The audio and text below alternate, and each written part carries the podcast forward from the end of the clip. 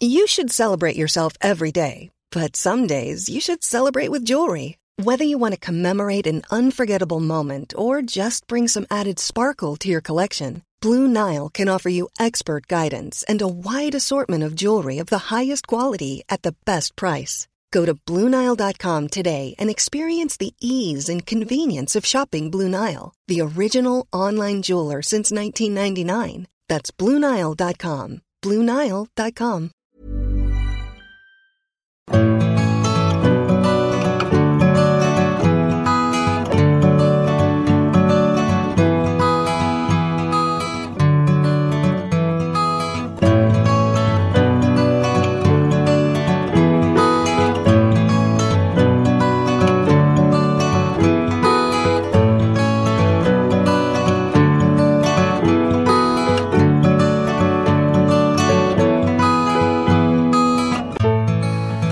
Veckans gäst är en av Sveriges mest kända inredningsstylister.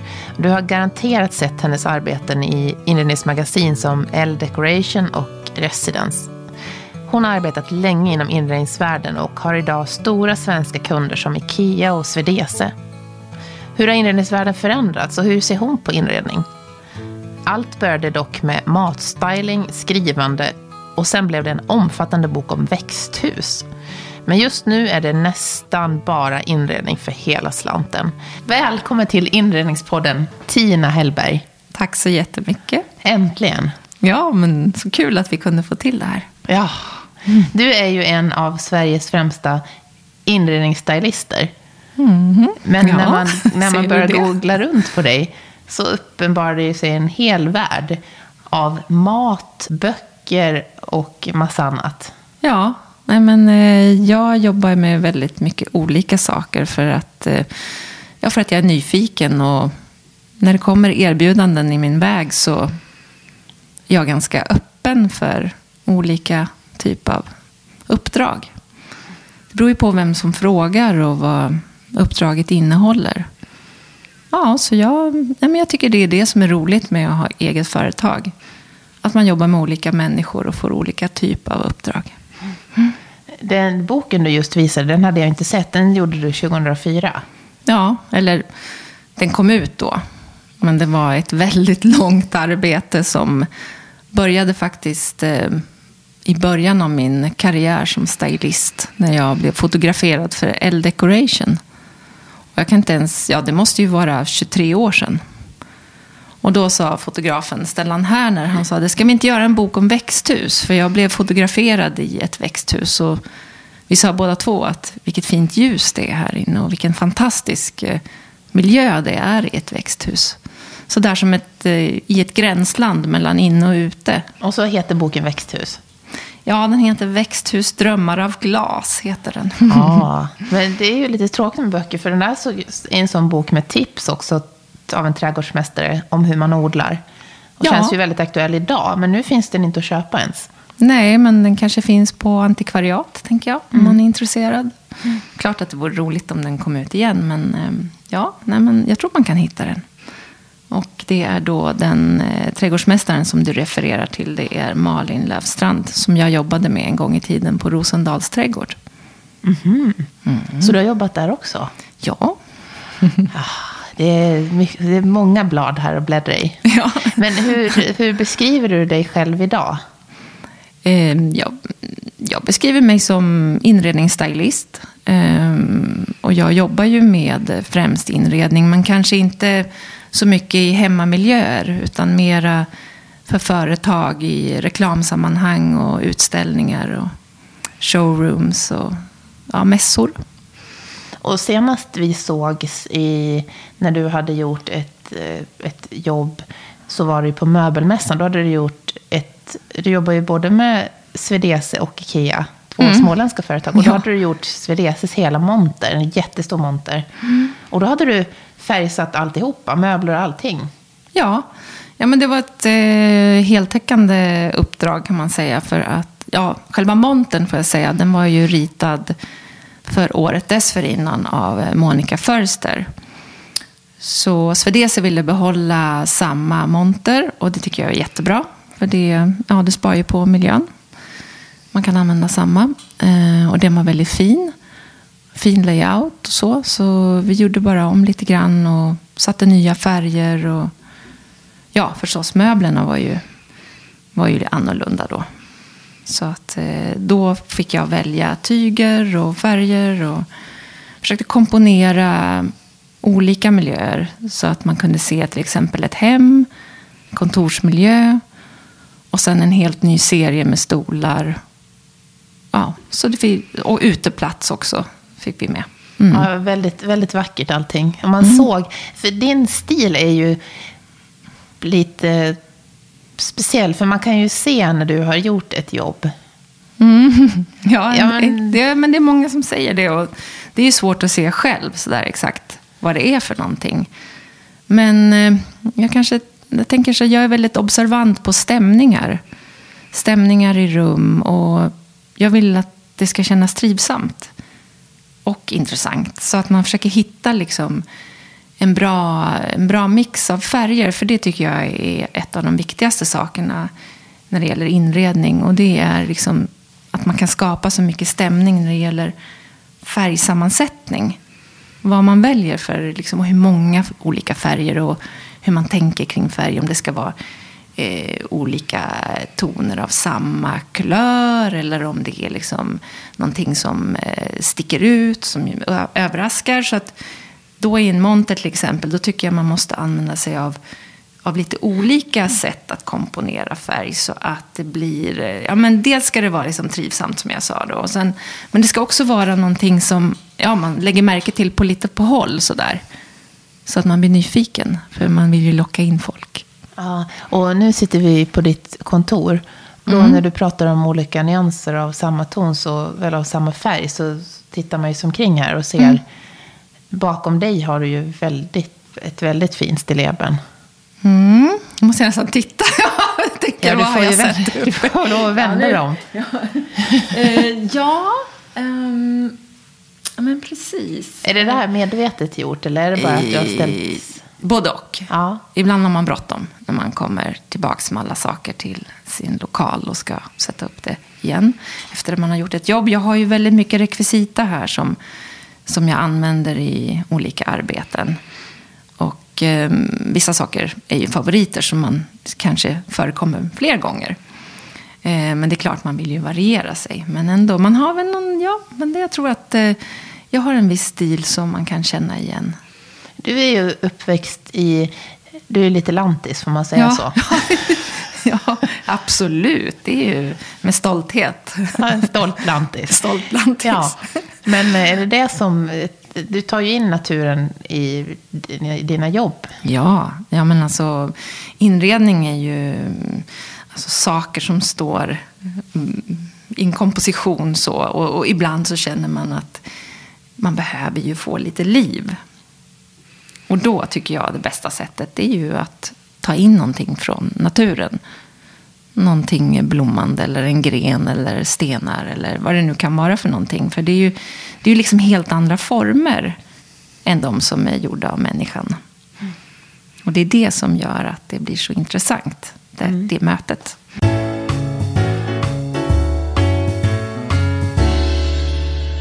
Du har jobbat då, hur länge har du jobbat? Är det över 20 år då? Ja, det är det. Vad, vad, hur har ditt jobb, du har ju ändrat inriktning under de här åren. Hur har stylistjobbet ändrat sig? Ja, det, det är en bra fråga. Ehm, det är väl också att jag har in, ändrat på vad jag har jobbat med. Ehm, jag började som matstylist faktiskt. Och det var lite speciellt då på den tiden, för 20 år sedan. För att det fanns liksom inte direkt matstylister. Det fanns ju modestylister. Och, um, så därför så, ja, jag, jag, blev intervjuad av DN faktiskt, DN på stan. För att det var så här, eh, Sveriges eller Stockholms första matstylist.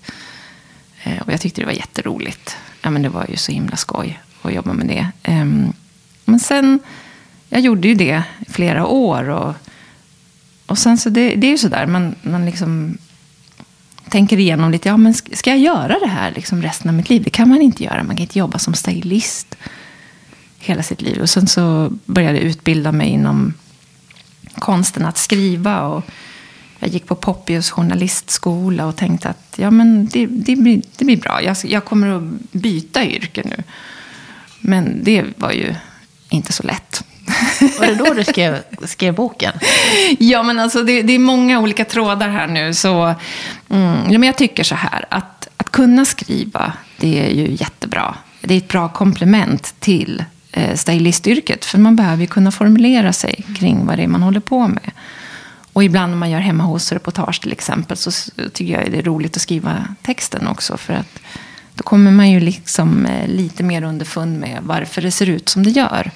Varför har de här människorna gjort som de har gjort? Och det tycker jag är spännande. Det är kanske ibland är mer spännande än, än att bara se bilderna. Så, så får man lite, så här, ja, lite tankar kring varför det ser ut som det gör.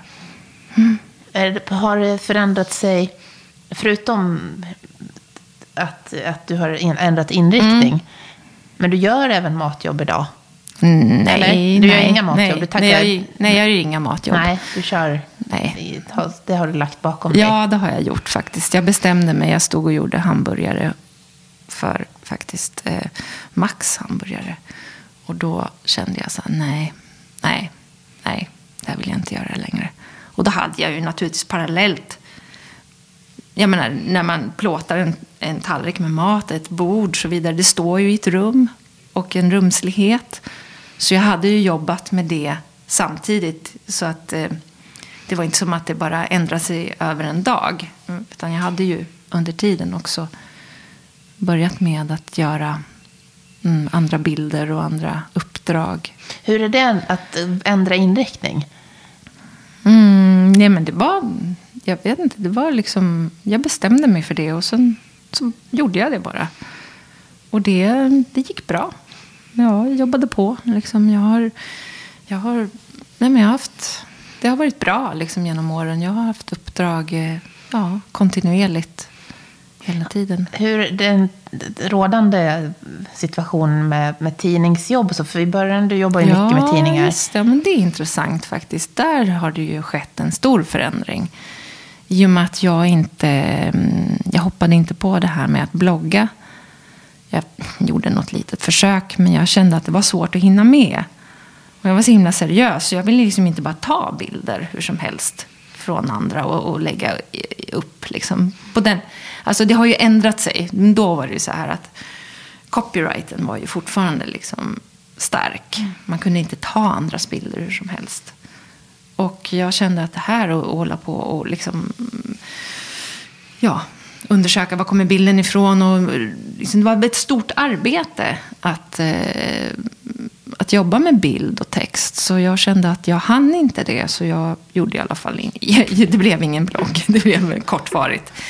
Och i och med att jag inte har någon blogg så eh, är jag ju inte en influencer på det viset. Och då tycker jag det känns som att tidningarna mer och mer jobbar med influencers. Och de gör. Eh, de här inspirationsjobben har blivit färre. Och ja, det ser ut på ett annat sätt helt enkelt. Och budgeten för tidningarna har ju krympt. Så ja, jag är väldigt tacksam och glad över att jag har kunnat eh, jobba så mycket för L-Decoration framför allt. Eh, som ju har blivit som en bas i mitt arbete, eller var en bas i mitt arbete. Där jag kunde utveckla en stil och experimentera. Och, ja, det var väldigt roligt ju att kunna göra det. För då var ju den redaktionella jobben var liksom en sak. Och sen så gjorde man reklamjobb. Som man oftast fick då. I och med att man syntes i tidningarna. Mm.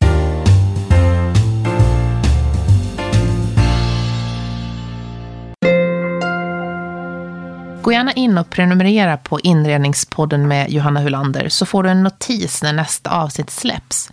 Jag kommer att sända hela sommaren så att du under semestern kan få ett nytt avsnitt varje onsdag. Gå gärna in och skriv ett omdöme eller en recension också så att flera hittar till just den här podden. Följ även Inredningspodden på Instagram där vi finns under att inrednings underscore, alltså understreck podden. Eller på Facebook att inredningspodd.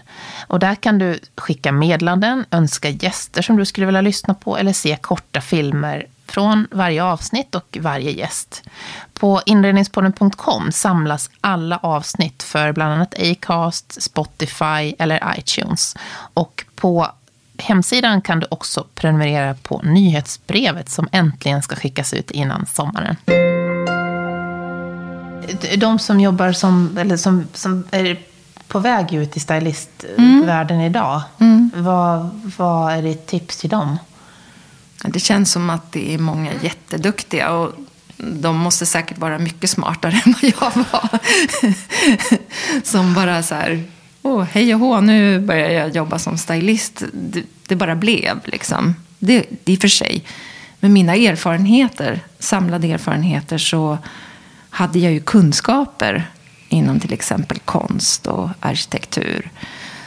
Som gjorde att, eh, ja, det blev, det blev som perfekt att jobba som stylist. Och det är väl en styrka idag, för du är ju så, har ju som det här jobbet eh, som du gjorde på möbelmässan, där du kör hela alltet, mm. helhetsbilden. Mm. Det måste ju vara en, en, styrka. Ja, men precis. Ja, men det är ju, gäller ju liksom att ha någon slags överblick över helheten. Eh, men det är väl så att jag litar ju väldigt mycket på min egen förmåga och min process. Som, eh, där jag liksom bara... Ja, hur börjar man egentligen? Man får ju ett uppdrag och så tittar man på vad är det här för, för material? Vad är det för formgivning? Hur ser det ut? Och så vill man ju att det jobbet man gör då ska spegla det. Så att man inte liksom bara försöker göra någonting som den här produkten eller det här företaget inte är. Utan man måste ju utgå ifrån vad det är man har framför sig. Och så vill man ju göra något spännande och intressant av det såklart. Och ja, det är alltid lite nervöst, det måste jag säga. Men om man har mycket erfarenhet så är det ändå alltid lite så här, åh, hur ska det gå? Nej, åh, nej, nu tog jag den där gröna färgen. Den blir säkert jättedåligt. Ja. Men sen så när man, och så börjar man och så får man allting på plats och så bara faller det i liksom in i något slags system som man ändå har liksom förberett. Och, ja, när man står där, då är det ju bara... Då kan man, man inte göra så mycket. Då, då, då är det bara att jobba på. Och då är det ofta så att... Och då jobbar man ju tillsammans med flera andra också. Vi hade till exempel på möbelmässan nu, både i Stockholm och i Milano, så jobbade jag ju med eh, en tjej som heter Ia Schilt, som jag faktiskt jobbade med på Rosendals trädgård en gång i tiden. Och hon gjorde alla växter och blommor. Och hon har ju en väldigt gott öga för liksom, proportioner och hur saker och ting liksom, passar samman. Så vi, nej men det gjorde vi ju tillsammans då. Mm. Och förstås med alla på Swedese, flera stycken där som jobbade tillsammans med och mm. skapade det, hur, detta. Hur är det när du har, när du tackar ja till olika kunder? Känner du att du kan gå in och säga det här, så här, det här är min stil, så här jobbar jag? Eller är du flexibel, tänker jag, att de... Nej, de jag får... tror nog att det är så här att de som hör av sig och vill jobba med mig, de vet lite grann hur, eller lite grann, de vet vad det är jag gör. Det har de ju tittat på när de kontaktar mig. Så för det mesta i alla fall. Mm. Ibland kan man ju, jag har ju en agent, så ibland får, man ju, får ju agenturen förfrågningar säkert som de frågar flera av sina stylister om de vill göra. Men jag tycker ju naturligtvis att det är roligare när någon frågar mig.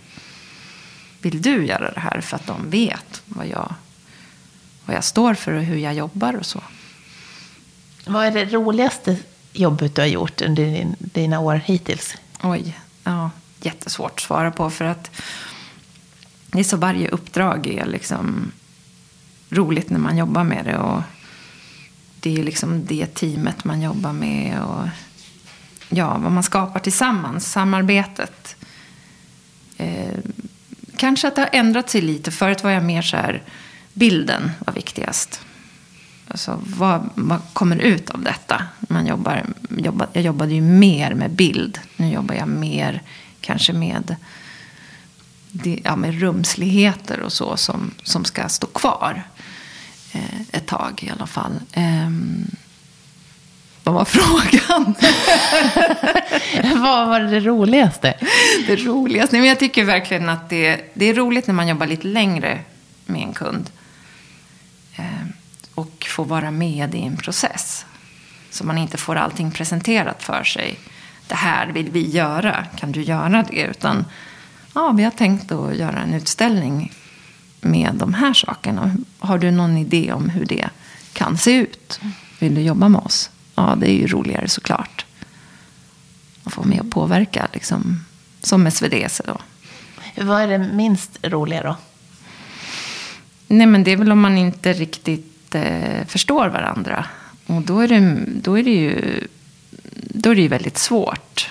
Det har väl hänt några gånger. Som tur är så har det inte hänt så många gånger. Men där man har, ja, där det dyker upp missförstånd och man inte förstår riktigt vad den andra vill och de har inte förstått vad jag kan göra. Så det är väl så. Men annars så Annars är varje uppdrag en erfarenhet. Och det är det du pratade om det här med de som är nya i branschen. Eh, och vill jobba som stylister och kanske precis har börjat och så. Måste man ju säga att det är ju tiden som är viktig. Arbete efter arbete som man gör. Uppdrag efter uppdrag. När man eh, får erfarenheter. Det är ju det som, det är ju det som gör att man kan utveckla en stil. Och kan bli liksom mera säker på Hiring for your small business? If you're not looking for professionals on LinkedIn, you're looking in the wrong place. That's like looking for your car keys in a fish tank. LinkedIn helps you hire professionals you can't find anywhere else, even those who aren't actively searching for a new job but might be open to the perfect role. In a given month, over 70% of LinkedIn users don't even visit other leading job sites. So start looking in the right place. With LinkedIn, you can hire professionals like a professional. Post your free job on linkedin.com slash achieve today. There's never been a faster or easier way to start your weight loss journey than with PlushCare. PlushCare accepts most insurance plans and gives you online access to board-certified physicians who can prescribe FDA-approved weight loss medications like Wigovi and Zepbound for those who qualify. Take charge of your health and speak with a board-certified physician about a weight loss plan that's right for you. Get started today at plushcare.com slash weight loss. That's plushcare.com slash weight loss. plushcare.com slash weight loss. Vad det är man. Och att man kan göra ett bra jobb. Så det, där tycker jag att man får, man får ha lite, vad ska man säga, man får vara lite snäll mot sig själv och inte vara för hård och liksom tänka att oj, det här, det här blir inte bra. Eller, utan man får tänka att ja, men, nu jobbar jag igenom det här. Alltså, det handlar mycket om det, tycker jag, med alla typer av uppdrag. Så är det så att man jobbar igenom dem och eh, ser mot, slut, mot slutet. Då, brukar man, då ser man, det är först då man ser hur det egentligen blev. Ja. Då gäller det att ha is i magen till slutet där. Ja, men det gör mm. ju det. Man får tro på sig själv, liksom, ja. på sin förmåga. Och det är klart att det är lättare när man har jobbat ett tag än i början.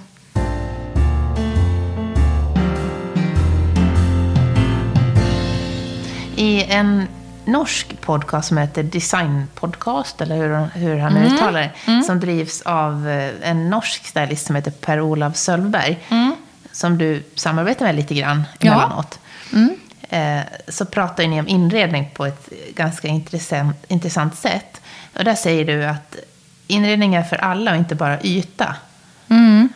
Vad, vad, hur, hur, hur, tänker du då? Nej, men jag tänker att eh, ja, men de flesta av oss har ju ett hem. Som tur är. Och så tänker jag att man inreder det hemmet. Man har ju, någon, men man har ju behov. Liksom. Vad, ska jag, vad ska jag ha här? Och då, ja, då måste man ju utgå ifrån sig själv och sina egna behov och känslor och tankar kring det. Men det är lätt att tro att, liksom, man måste, att det måste se ut på ett visst sätt. Och att man ska använda sitt hem för att visa upp det. Men det är klart att det är trevligt när andra, när andra tycker att det är fint. Men ett hem är ju ändå mest för att man själv och de man eventuellt bor med ska trivas och ha, ha det bra. Liksom. Så att jag kan bli lite trött på det här med liksom, att det ska vara så himla lyxigt. Eh, och det är väl det jag vänder mig emot lite grann. Att ju dyrare desto bättre. Ehm, sen så kan man ju säga också att det är klart att det är bra att satsa på kvalitet. Och det som är bra gjort och har fina material, det kostar ju lite mer. Om man nu inte väljer att eh, köpa second hand och göra mycket själv och göra om. Man hittar en soffa och så, men det är ju, kanske man klär om den, men det är ju jättesvårt att göra själv. Så då, men det är klart, en del klarar ju av att göra det. Men eh, ja, man måste, måste hitta liksom sin, egen, sin egen stil i det hela. Mm. Har det ändrat sig också? Eller har, är, har du ändrat ditt synsätt eller har inredningsvärlden ändrat sig? Mm, men alltså personligen så har jag alltid varit så här att jag har en relation med eh, det som jag har valt att ha hemma. Och den här relationen kan ju pågå ibland lite för länge. Jag har lite svårt att bestämma mig för nya saker. Och, Oj, den där soffan, som jag, den pratade jag nog om med Per-Olav också. Att den där soffan borde jag väl ändå byta ut. Och, men alltså jag har svårt för det. Jag vet inte vad det är. Det, är, det, det finns ett så stort utbud. Och så, ja, man vill köpa som sagt, man vill köpa något bra när man väl köper det. Och det finns så mycket att välja på. det är jättesvårt. Jag vet. Det är jättesvårt. ja. Jag tycker att det är svårt hemma hos mig. Liksom. Sen när man jobbar med eh, det som inte är ens eget så är det ju lättare. Hur gör du hemma då? Tänk, blanda, du behåller du har en ganska konstant bas då? Ja, alltså, jag ändrar inte på så mycket. Nej, det gör jag inte. Men eh, det är för att jag har inte tid. Mm. Alltså jag, till exempel nu på våren, då är jag mycket hellre ute i trädgården än att hålla på och fixar hemma, inomhus. Alltså vi måste ju prata om du och din sambos hem. ja, vår lilla stuga. ja, men alltså vilket område det här är. Ja. Det, det är som att komma in i Bröderna Lejonhjärtas eh, magiska körsbärsvärld. ja, det ser lite ut så kanske. Ja ja, men det är ju gammal eh, bebyggelse här på den här delen av Söder. Eller i alla fall en del utav det. Ehm, så en del, en del trä, små trähus, små och stora. En del är pyttesmå. Andra, vårt hus till exempel 77 kvadratmeter. Två våningar. Och eh, ja, det är nu är vi tre personer som bor där. Så att det är ju inte jättestort. Men vi har en väldigt stor trädgård som ju inte är våran trädgård. Utan vi eh, ja, vi tar hand om en liten del av den och hjälper till lite grann. Där det är en stiftelse som driver en verksamhet där. Så, som är ansvariga liksom, för helheten. Det måste ju vara fantastiskt att bo så. Det är som en dröm. Ja, men det, det som är fint är just det här att man hela tiden har kontakt med det som är ja, som växer och naturen och djuren. Och jag måste säga att det, eh, när folk pratar om så här till exempel att åh, vilket dåligt väder det är idag och nu, nu regnar det och nu är det kallt och vad det nu kan vara för någonting. Så känner jag bara så här, nej men, så jag, jag, jag bekymrar mig inte över det. För att, och jag tror att det har att göra med att jag varje dag, liksom, direkt på morgonen, så har jag ju liksom, naturen omkring mig. Och det, det spelar liksom ingen roll vad, vad det är för väder för tillfället. Och där har ni ju växthus också. Ja, det finns ett växthus där. Det gör det. Där eh, stiftelsen då har eh, café och lite plantförsäljning och sånt. Så de har öppet nu under den här årstiden så har de öppet onsdag, torsdag, fredag mellan 11 och 3. Vilket bra tips. Stiftelsen Malmgården. Malmgården Vita bergen tror jag deras Instagram heter. Där man kan se öppettiderna. Men det brukar vara ganska konstant. Mm. Mm. Men att, eh, är odling ett av dina stora intressen? Ja, det kan man väl säga. Jag tycker att det har blivit mer och mer också. nu på senare tid när man eh, är mer och mer medveten om eh, miljön och klimatförändringarna så tänker jag ju väldigt mycket på det jag har haft fokus på, ska jag säga, i år är ju att jag ska verkligen se till att det är något som blommar från tidigt, tidigt till sent. Med tanke på bina, pollinatörerna, så vill man ju se till att man kan, ja, man kan hjälpa till på något sätt med det. Så det har jag liksom försökt att mm, förstärka perennrabatten och trädgården med sånt så att det inte blir luckor. Och sen också att man väljer rätt sorts eh, växter som verkligen eh, ger dem näring. Mm, det är smart. Mm, det är inte det är helt ett, lätt det, att få det, runt. Det är ett stort, stort ämne. Ja. Det får man, eh, man får läsa på helt enkelt. Och sen så, någonting som alla som har en liten bit trädgård kan tänka på. Det är ju att ha vatten till bin och, och fåglarna. Framförallt de, alltså det, det är faktiskt väldigt roligt att se på. Vi kan knappt åka hemifrån. Vi måste hålla på och fylla på det där, de där fågelbaden hela tiden. Ja. ja. Och mm. sen har du ett lite udda andra intresse som vi pratade om innan. Ja, Från vatten till vin. Ja, vatten till vin. Ja, ja men så udda. Jag tänker, brukar säga, mm, det är väl, eh, de flesta är nog intresserade av vin. Ehm, men min sambo importerar vin, eh, ja, från, framförallt från Frankrike men också Italien. Eh, och det har han gjort kanske, ja det är drygt tio år nu som han har hållit på med det. Och hans inriktning är ju viner som är biodynamiskt eller ekologiskt odlade och sen att de är naturjästa. Alltså ingen tillsatt jäst, utan bara den naturliga jästen som finns på druvorna får vara med. Mm. Mm. Har du blivit lite av en vinexpert nu, tycker du? Eh, jag, jag, har ganska dåligt minne när det gäller exakt eh, vad det är liksom, i de här olika vinerna. Men jag vet vad jag tycker om. Och, eh, ja, jo, men jag kan väl en del. Jag är ganska petig. du är petig? ja, ja, ja, ja. ja. Det, jag dricker bara det som jag tycker är gott. Annars så kan det vara.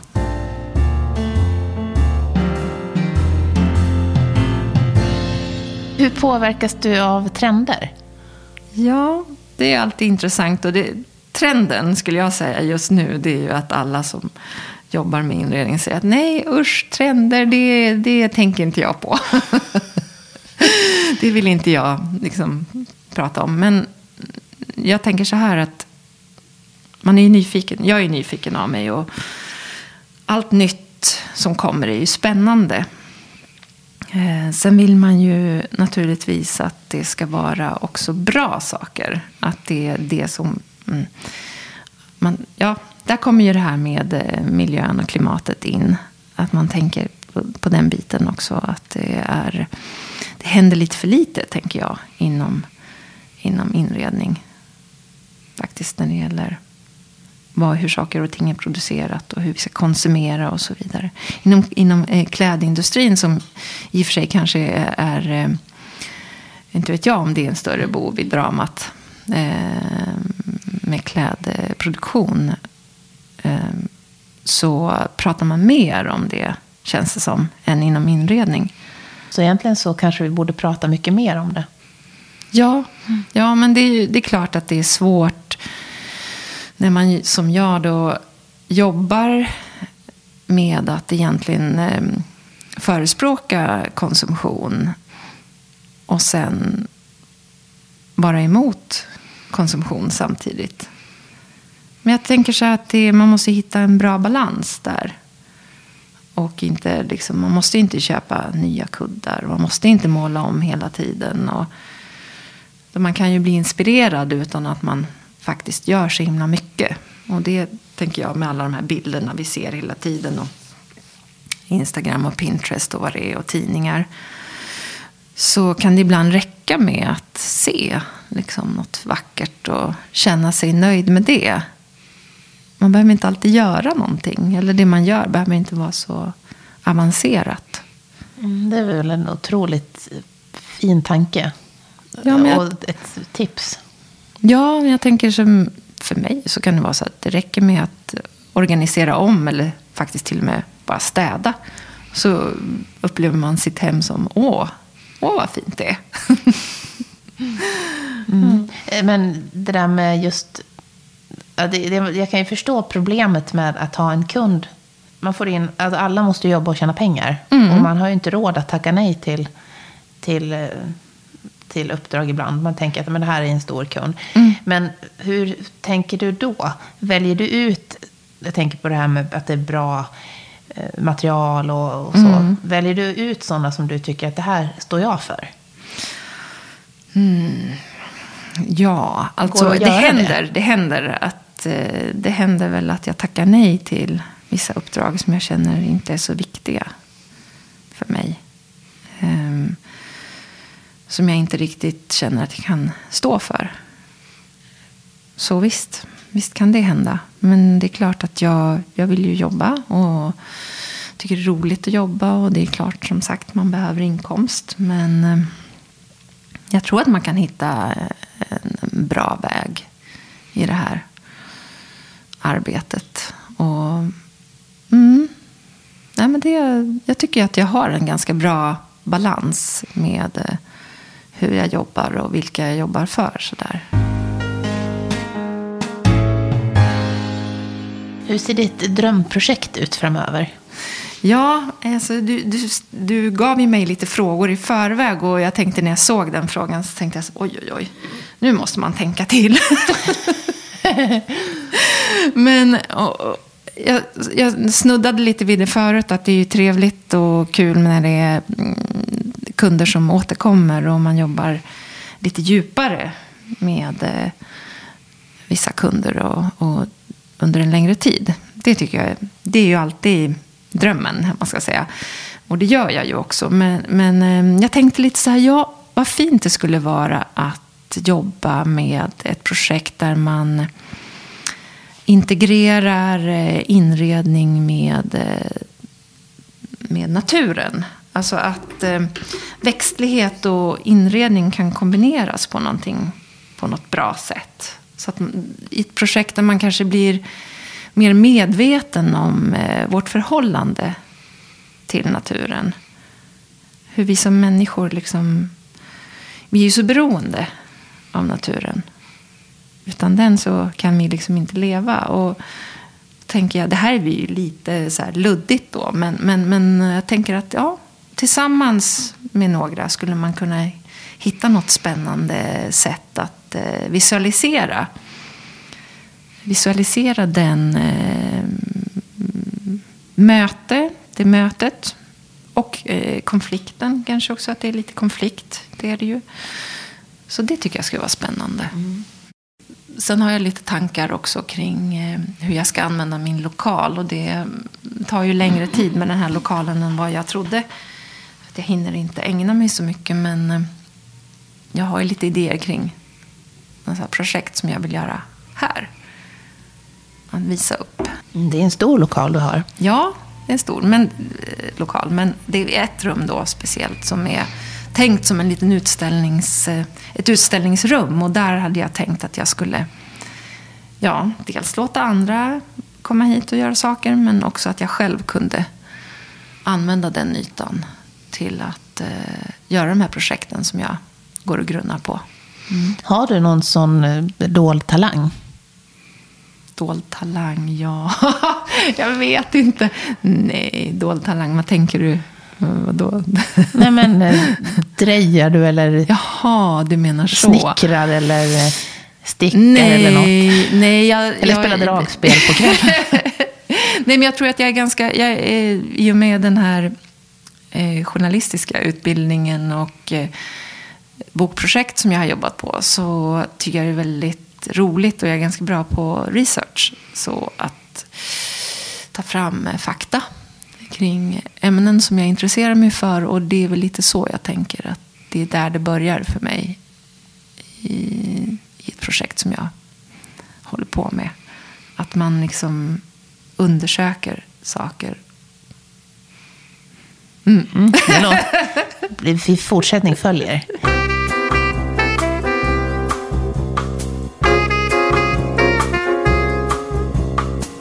Är det några andra inspirationskällor som du har? Ja, men alltså det finns ju så många. Det, är jätte, och det, det här är ju ett tråkigt svar. Alltså, men det finns ju verkligen så många duktiga människor som man eh, kan inspireras av. Och dels så tycker jag det är väldigt, väldigt roligt med eh, våra, alltså våra skolor som finns här i, i Sverige. Som till exempel Beckmans och Konstfack och HDK. Att eh, de eleverna som går där och vad de gör. Och det tycker jag är jätteinspirerande. Jag tycker det är så roligt att se liksom, ja, oftast den yngre generationen då. Vad de, vad de fokuserar på och hur de gör. Vad de intresserar sig för. Liksom. Det tycker jag är fantastiskt roligt. Så det är en stor inspirationskälla. Och sen så till exempel när man åker till Milano då, som jag gjorde i år och jobbade. Så ser man ju så mycket. Så mycket, mycket fint. Och spännande och det som är... Du vet, folk, folk som och där kommer vi väl igen in på det här med att undersöka saker och verkligen dyka ner i liksom ämnen som man, det inte bara, bara handlar om. Åh, det här var en snygg soffa eller det här var en fin tallrik. Eller, utan att man, man får någonting mer på köpet. Liksom. Det finns en tanke, det finns, när de presenterar liksom en tanke bakom ett projekt. Det finns eh, en duo som heter Forma Fantasma som jag tycker är jättespännande, eh, deras arbete. Och eh, en svensk tjej som heter Jenny Nordberg som också jobbar, jobbar på ett speciellt sätt med, med formgivning. Är Så... det någon som du tycker skulle vara gäst i den här podden kommande, i ett kommande avsnitt? Ja, absolut. Det det tycker jag. Det skulle hon kunna vara. Och eh, en annan formgivare som jag tycker är bra som jobbar med eh, upcycling. Det är Marie-Louise Hellgren. Hon är ju liksom så seriös. Och hon gör det på ett eh, väldigt lustfyllt och vackert sätt också. Visar liksom hur man faktiskt på riktigt kan göra saker och ting bra. Och hon menar på att upcycling är ju bättre än recycling. Mm, smart. Mm. Om man vill komma i kontakt med dig, hur gör man då? Ja, man får väl ringa. man lyfter luren.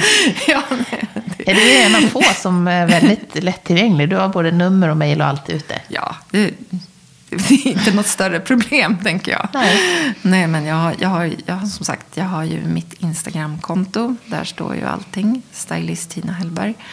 Och sen så har jag min agent också. Eh, agent Bauer. Och eh, ja, Nej, men jag, jag är... Du är lätt att komma i kontakt med. Ja, absolut. Mm. Jag brukar säga det. Jag brukar säga det är bara att ställa en fråga. Mm. Tusen tack Tina. Tack så jättemycket.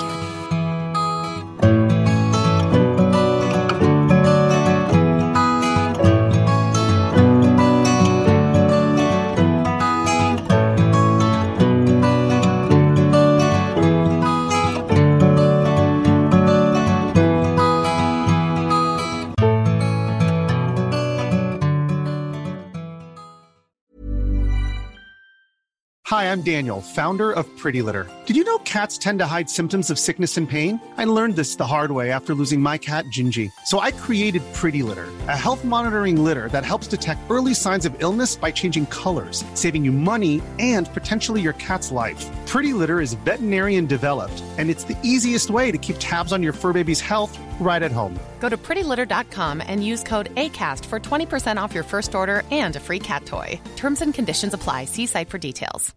Hey, it's Paige DeSorbo from Giggly Squad. High quality fashion without the price tag? Say hello to Quince. I'm snagging high end essentials like cozy cashmere sweaters, sleek leather jackets, fine jewelry, and so much more. With Quince being 50 to 80% less than similar brands. And they partner with factories that prioritize safe, ethical, and responsible manufacturing. I love that. Luxury quality within reach. Go to quince.com slash style to get free shipping and 365 day returns on your next order. Quince.com slash style.